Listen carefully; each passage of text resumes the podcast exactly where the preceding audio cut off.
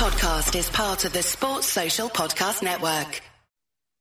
Hello and welcome to the 1871 podcast with Dylan Kerr, Johnny Hunt, and me, Mark Roach. And Johnny is joining us. He's actually walking as we speak because he's on his charity walk on his way to Bournemouth. So, hello to both of you. And our special guest tonight is Royals legend Graeme Murty. So, hello and a big 1871 welcome to you, Graeme. How are you? I'm very well, thank you. Thanks for having me on, Johnny. Be very, very careful, mate. You're, you're, very, mate. you're very welcome, Graeme. Great to have you on as a, as a guest. And, and before we talk to you, Graeme, I uh, just want to do a quick catch up on the current Reading side first. And uh, it, it's not not very good, is it? Really? Let, let's face it. So. 10 games to go for the Royals, um, and also 10 games to go for Barnsley and Peterborough. Derby have played a game more. Reading currently four points clear of Barnsley, and if we look at current form over the last three games, it's a pretty dire situation for the Royals. So Derby have three points from the last three games. Barnsley and Peterborough have two points, and Reading, of course, have no points from the last three games.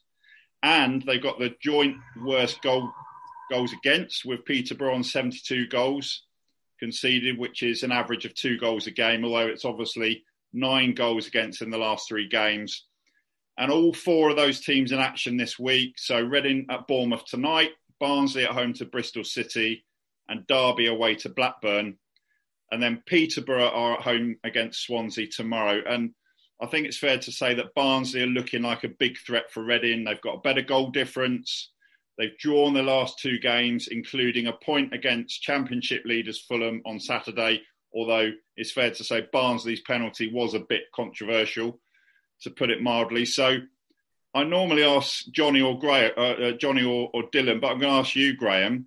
What do you make of the, the situation Reading find themselves in now? Is it down to the players not showing enough fight? Is it that the interim manager is is not quite up to it, or or is it that the players aren't good enough? Uh, what what are your thoughts? I don't think it's any single element. I think a lot of things have to contribute. Um, the, the squad on paper is very, very talented. There's more than enough ability in the squad to be higher up the league. Um, but you, you see teams that have momentum, you see teams that have energy and spirit, uh, and that's all you really hope for at this time of the season. Um, the good thing about it is it's in Reading's hands. So if, if they go and execute and go and play really well, then they'll be safe and no one can do anything about it. But they have to go and execute. And the, the worrying part is that when called upon, the execution hasn't quite been there at times. So you just hope and keep your fingers crossed that it remains within Reading's own hands right up until the final day and until we're safe. And, and obviously, and obviously Bournemouth tonight, big, big game. You know they're chasing automatic promotion, but let, us kind of park that because it, it is a bit bit worrying. We we know for Reading it is a, a, bit doom and gloom. There's talk of oh we wish we got Neil Warnock. Actually, there's quite a bit of talk of we wish Graeme Murty would come in. By the way, on social media. Um, but let, us go back to your your time at Reading, and I, and I want to start with the obvious one, the 106 season, your record breaking penalty. So I'm going to set the scene that season, you actually lost the first game against Plymouth, uh, but you only lost one more that season. And we get to the last day of the season, 30th of April 2006. Reading home to QPR. They need to win to break the record for most points in a season. It's 1 1 going into the last six minutes. Reading win a penalty, and up steps Graeme Murty. So, Graeme, what, what do you remember about that season, and in particular that game and your record-breaking goal? I remember. A lot, I remember lots about the season itself in in uh, in the way that it, it panned out and the way that the team blended together in such a really really cohesive and strong way. I don't think that um, the manager and his backroom staff get enough credit because of the recruitment and the astute way they managed us through the season and made sure that we understood what our jobs were and what the potential was for us to go and be successful but the, the players blended into the best team I've, I've ever been a part of. They were an absolute pleasure to play with. Um, and one of the things I really remember is that no matter how many hits we took, the team just kept on coming back. Uh, I think Crystal Palace away was a really, really good example where we see the goal and then we go straight up to the end and score an equaliser. And it's just we seem to be that kind of team that never knew when we were when we were down. And I've I've watched Neil Warnock's interview actually earlier, talking about he would have taken the job, but Paul's doing it now. I've always had some really good banter with uh, with the Reading fans. That's not how we recalled it. We we recalled it as he got more, he got a load of stick, but he always he always seemed to want desperately to beat us and never seemed to manage it. He never seemed to actually um, get our number, so to speak. But that season we had we had everyone's number. Even the games that we lost, we, we could and should have won them. And then and then going into the last game, I, I knew I was going to get a chance. And I would, I'd been practicing and practicing and practicing. And Dylan will know that whenever you whenever you're playing fullback, you spend most of your time on a flank looking into the pitch. So your normal pass goes that way across your body. So you look that way, but you play that way. And I've got that pass in the bag. I've got that finish from the penalty spot in the bag, the one going into the left corner. I thought it was too obvious, so I thought I'd just run up as hard and twat it as hard as I could. it kind of worked. And you look pretty no, happy about it. I, w- I watched the video again yesterday, and you look you looked very happy about that. And uh, I think you um, you took out the mascot, didn't you? He deserved it. He deserved it. He'd been he'd been absolutely battering me for weeks, saying I was the only one not going to be able to score. He, he was slaughtering me for ages. I'm not going to score. You're not going to score. And I, I said to him, I "said You're going to get it as soon as I score. You're getting it. So you better start running." And he and he started, but he didn't get very far. So that was that's one of the one of my overriding memories was doing that, but then looking at I think it was Steve was it Stephen Hunt went straight over the top of everything. Looking back on that was brilliant because I couldn't see a thing. I was on the floor just laying into him, so I enjoyed that bit. Graeme, you said about you know about you said about earlier about the Reading team now, you know, and, and you actually mirroring uh, what we did when I was at Reading.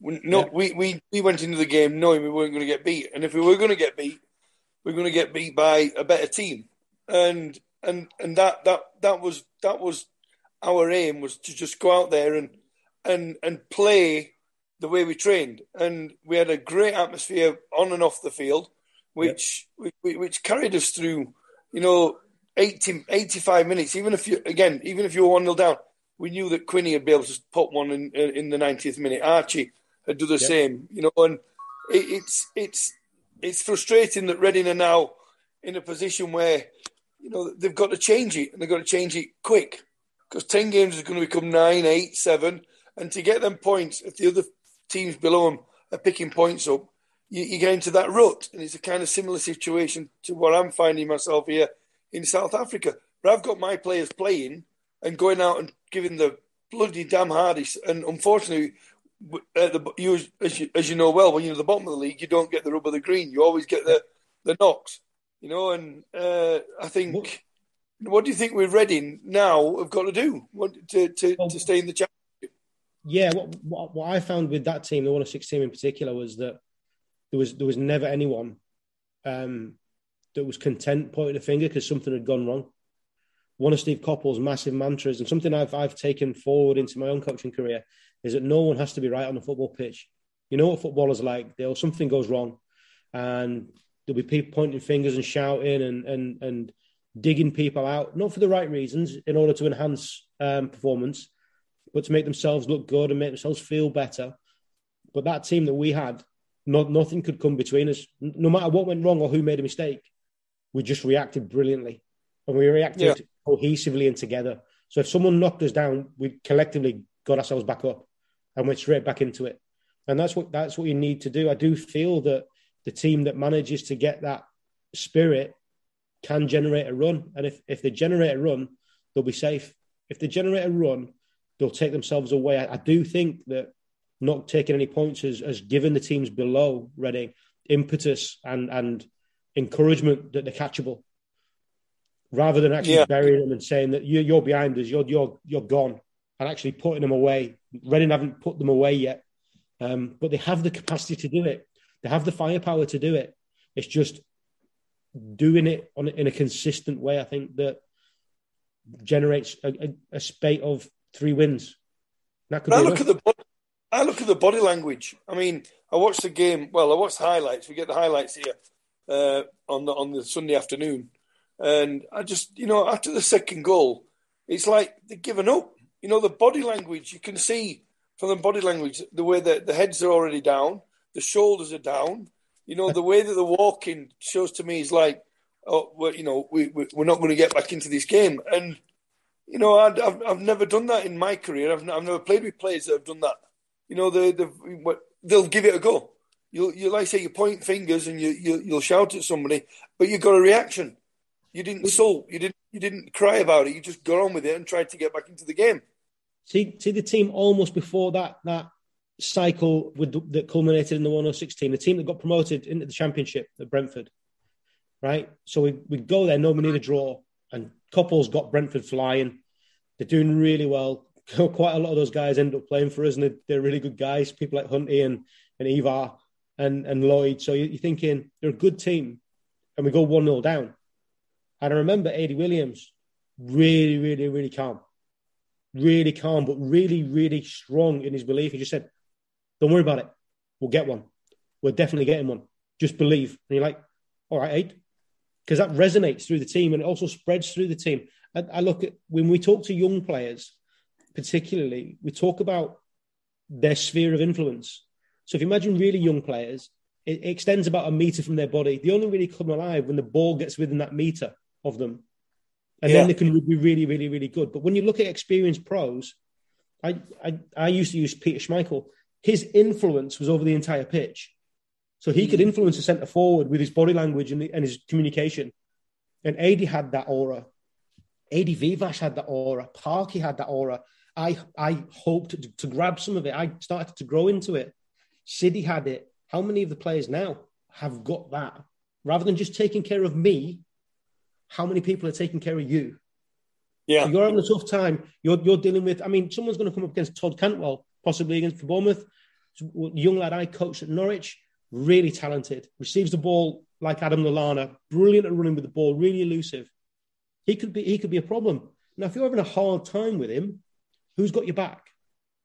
I knew for a fact that whenever I played with James Harper on the inside of the midfield next to me, he'd be there in case someone ran inside me with the ball.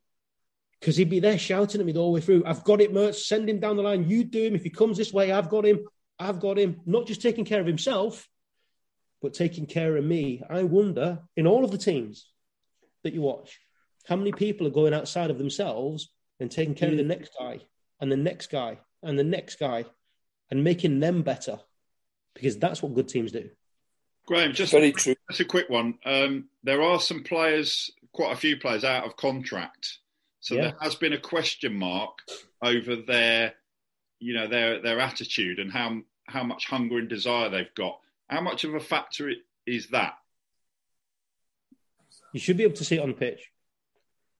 Dylan, Dylan will tell you if they're not if they're not there, if they're not committed, you should be able to see it. If they're not willing to go that extra yard, and and you would hope that they would do because they should have that professional pride. However, having said that, if you're out of contract next season and you don't want to be injured, how committed would you be to a 50-50 or a 60-40 against? how willing would you be to put your body on the line? Hopefully, the people that Dylan's talking about, people I'm talking about, will be you'll be there, no problem, because that's what the job requires. Um, but if you're saying there's a there's a question mark, then surely the staff are questioning the players, and the players should be questioning themselves and one another, making sure that they're held to account and making sure that they have um, that professional standard. It's quite it's quite dispiriting actually to hear you say that. That, that's the you know that's what I'm hearing. I, I went to the um, I went to the Millwall game and, and actually there was there was quite a bit of urgency at the end when they're they're chasing the game. But obviously the the, the last game I, I, wasn't at the game, but um, I think it was a sort of a bit of a collapse at, at the end. Um, I just want to come to Johnny now. Johnny, are you, are you still with us, or have you fallen over? Are you still uh, you still on the walk? no, no, I'm still here. I just muted myself because of the traffic. Uh, no, Graeme, what I was going to say, because I remember when you started at Reading back in what, 98, wasn't it? You were signed as a winger. That Was that correct from Sheffield Wednesday? From York City. York City, sorry. And you as a winger, and like your start of your career with us was was quite tough, wasn't it? You, you had a few injuries and took a I, while to. Yeah. It was it was it was awful. I um I broke down in pre-season just before the season started, um, and I did my hamstring. I didn't really get to play at the start, um, and you miss it because you're, you're one of Tommy's bigger signings. You're hoping to hit yeah. the ground running. I didn't. That was really really difficult coming down away from the northeast into uh, into a bigger changing room, a bigger expectation from a club, uh, and not being able to perform was really difficult uh, mentally. But I managed to get back, and then lo and behold, my third, my ninth game in, it's the first time I actually played wide right. We go to Luton Town away, and I dislocated my ankle. I got taken out, yeah. and that cost me that cost me ten months. In reality, it probably cost me eighteen months because in that time when you're getting back, you're not right. Your body's not right. You're fighting little niggles and injuries, and what made it even worse was that that that Tommy got the sack whilst I wasn't playing for him, and the the sense of guilt that you have is awful. So you have to go and look the guy in the eye and apologize and shake his hand and wish him good luck. And I'll never forget it in the way that he, he held himself and comported himself. And he, he just shook my hand and then he gave me a call and he went, We know how good you are. Don't worry about us. Wow. Just be as good as you can be. And I was like, that that takes a big man to look outside yeah. of what's happening to you personally and make sure that I'm I'm all right. Because you could see how down I was. Yeah. He he he actually put his arm around me at that time when he's just been sacked. It's just a measure of the guy. So, but that's the beauty of Tommy Burns. I mean, I, I just want to go back a wee bit. You were a winger. No, never in a million years were you a winger. mate, mate, have you not seen? Have you not seen my goal against Everton? Seriously. oh, that fluke! Yes, I've now. I've always. Oh, yeah, yeah, I fluked it. I fluked it over Neville Southall. Yeah. Exactly. Well, I mean, Neville was fifty-five, by the way. Then. so anyway, great. What's happening? Where, where, where are you now? I mean, I've just been I've just been in complete shock because I knew you were doing such an absolutely magnificent job at Rangers, you know, and and obviously I did I honestly didn't know. Um, I do apologise. I didn't know. You're rubbish. Um, and, I, am I'm, I'm I'm devastated, pal. Because are you still living in Glasgow? I mean, we're in the west end of Glasgow at the moment because um, yeah. my my little girl's still got about 18 months left to finish her schooling up here. Yeah. If we came back down south now, she'd have to go and go down a year in her GCSEs because they're so different. Um, so she'll stay. So I'm I'm currently looking. Um, there's a few things come up, and there's a few things I've applied for. So I'm waiting to see what's next. What about Because we've we have had quite a few suggestions. I mean, there, has there, been a, a, fair few for Neil Warnock, to, to be fair, but um, quite a few people have said we'd we'd like to see Graeme Murty would that would that job appeal to you? Ready yeah, job? Of course it would. Of course it would. You'd, you had a jumped at it. I'd have walked back. But I would have swung back.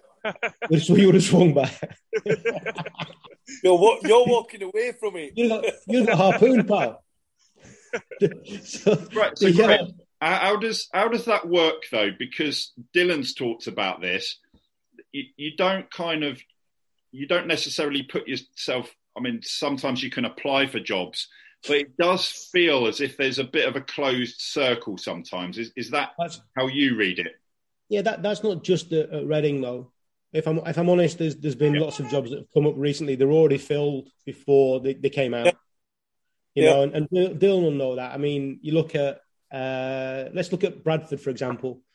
Um, my wife says to me, Bradford's just come up and her family from York. So she's thinking we could move to York, be be close to her family, she'd be happy. I'm thinking as far away from York as possible, basically. But mm. I knew when it came out that Mark Hughes already had it. And where's their where's their manager gone? Their manager's been headhunted to fill a fill a slot at Morecambe, who's been headhunted to fill a slot at St Mirren, who's been so those jobs are already filled. So yeah. a lot of the time, a lot of the time that they they're gone before you hear about them, and and regardless of your personal attachment to the club or your emotional state, that people who are in position are going to make their decision based on what they believe to be best for the club. So you have to understand it. You don't have to don't have to like it, but you just have to say, right, okay, that's a that's something I think I could have been good at. Let's go again. What else is out there? So you, you take advice from people that you trust, and, and you try and stay positive. And um, more than anything, you try and reflect on what you can do better. Yeah. I, I mean, you'd be, you'd be good at that, though. You're, you're, when I've talked to you, in the past talking about the job that you do. And by the way, this guy doesn't get anywhere near enough credit for the job that he's doing.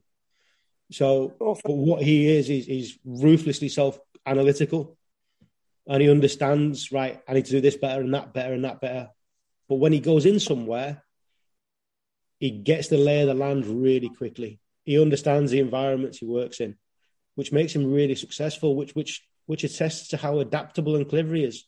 But people back in England don't see it, so they don't give him credit.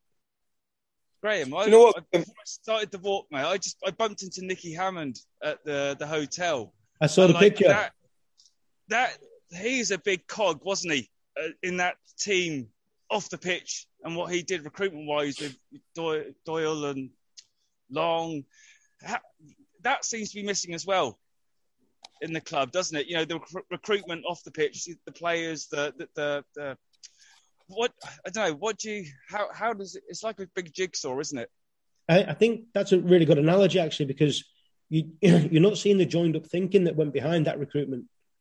You're not seeing Eamon Dolan having a conversation with his brother and Brian McDermott working and Nicky Hammond working, and then them feeding into Steve and Steve going and Kevin Dillon having an input. You're not seeing those things happening, which which at the majority of clubs you won't see.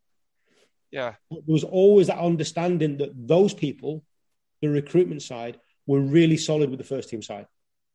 Yeah. But it was a cohesive view and they all knew what they were looking to go and recruit. You know?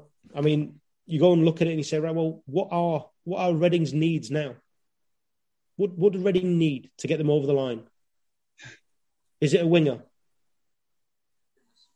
Just a gamble, isn't it? Like they just pick players out of, and again, agents and stuff. It seems to be behind the scenes as well. It's just it's it's it's just, it's, just, it's horrible to watch as a fan, and as must be the next player as well. It must be. Do you, I'll ask you a question then. So this is something that I'm quite big on. I think Dylan's quite big on it as well. The transparency of what you do as a manager, in the way that you speak to players, and the way that you speak to agents, but more, primarily in the way you speak to your fans, is key to get that Agreed. connection. I mean, I mean, look at the Agreed. connection that, that 106 team had with the fans. The, the, the fact that our, our wives and partners put together a charity for Berkshire and then raised that, that amount of money over a couple of, yeah. couple of seasons. The fact that we were always visible and always attainable, and you're actually part of and representing representative of the area that you're in. So yeah, if that connection is there and the feeling, we identified with you, Graeme. I think that's you know yourself and Dylan. We identified you as people, not just footballers. That's the difference. Now it's just sort of people that wear a shirt and play for the club, and do they really care? Like, do you know what I mean? It's like that yeah. identity's gone, isn't it? Mate, but Graeme, Graeme, I've, I've, got a really interesting point here, and, and, someone, and this has come up on social media as well. People have been talking about this. In, in um, Paul Ince did an interview, and during that interview, he referred to Reading as they. Is is that, that. Is, is that a slip of the tongue, or is that a telltale thing with with the way he feels about the players. What what do you make of that? I, I, I think you'll have to ask him. Only he will know what he's trying to convey. Because managers, when they when they talk, generally they'll they'll they'll couch their honesty into a message for the squad. That I'm going to get my message out there through answering this question really well, but there's going to be something that the, the players need to hear. Um, but only Paul will know what he meant by it. So he, will know. You, you, have to ask him whether he tell you or not. It'll be two different things. but the players need to know. The players will know. And going back to your point, John, yeah, the players you know, have to know. You know what was brilliant for me? My wife was so good because I'm, I'm at heart. You not believe this? I'm, I'm actually quite a shy person. I'm, I'm quite an introverted kind of guy. My, my wife would slaughter me if you didn't think I was giving the fans due consideration or any any time if I if I wouldn't talk to them, which I find I find quite hard. But you have to put yourself out there because of the job that you've chosen to do.